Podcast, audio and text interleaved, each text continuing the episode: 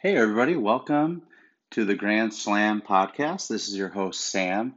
And on this show, we're going to chat a lot of sports. I would say primarily baseball, but we will talk about football, basketball, and some hockey, and maybe some other stuff, you know, current event. I'd like to recap, you know, at least once a week baseball, the weekend sports, big trades in major sports. And with baseball opening day, I thought I'd just start us off with you know, opening day is tomorrow. Today is March 31st, so April 1st, April Fool's Day. Traditionally, you know, they'll do an opening game of some sort, but this time all 15 games are tomorrow.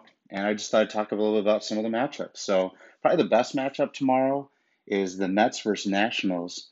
And they have Jacob DeGrom for the Mets and Mad Max Scherzer for the Nationals. Between the two men, there's five Cy, Cy Young Awards between them. And so that's a big headline. But it'll be fun to see some of the young players, like, you know, Francisco Lindor just signed, got traded to the Mets, and uh, Juan Soto's a stud. So it'll be fun to see, you know, that matchup tomorrow night. That's on ESPN. That's the game of the night. And then, you know, they have the White Sox at the Angels. So that features Tony La Russa, who's back managing again for the White Sox.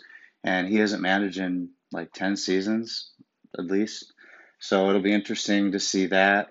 Um, he'll be going against um, Mike Trout, you know, probably the best player in the game, without a question, and Pujols, who he used to manage 10 years ago. So that's kind of a fun fact.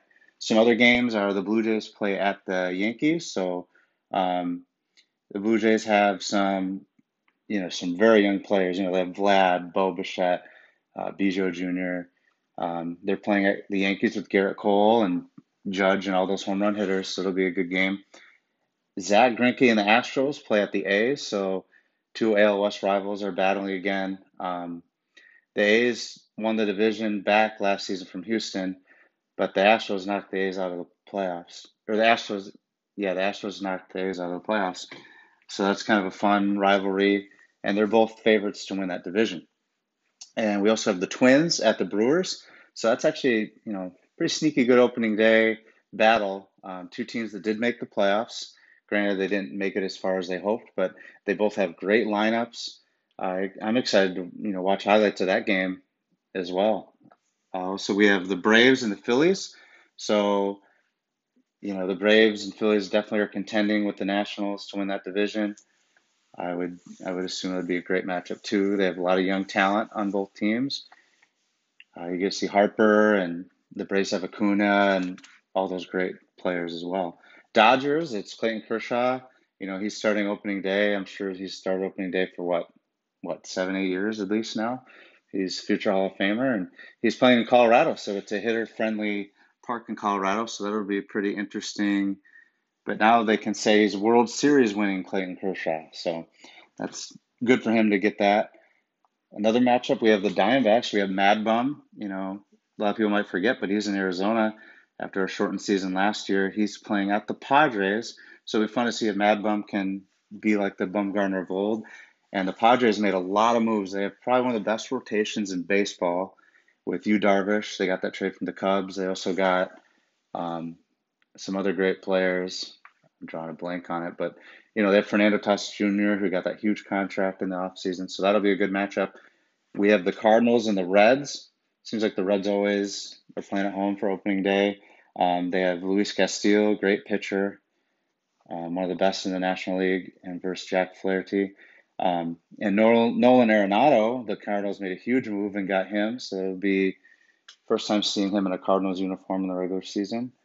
Um, we also have the Orioles at the Red Sox, so I assume the Red Sox will bounce back. They have Joey Cora back, who, as you know, got suspended all of last season, and they had an interim manager then they turned around and hired Cora back. So he's back at the Red Sox.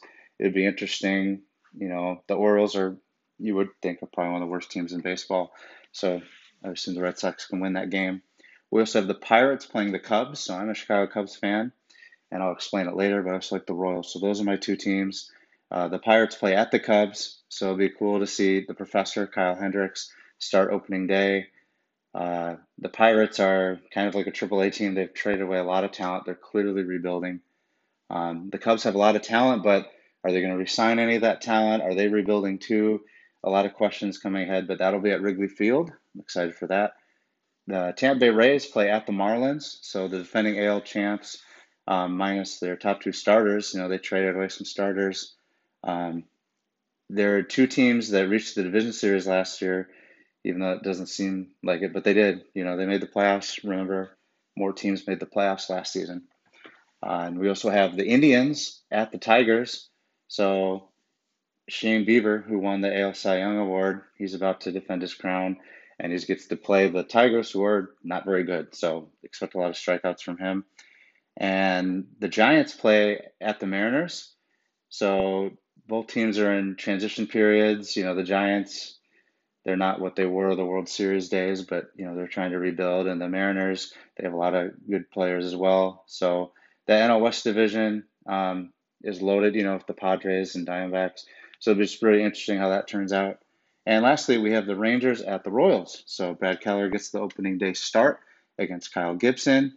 The Royals made some fun little moves. Um, I'm hoping they can at least contend for the division.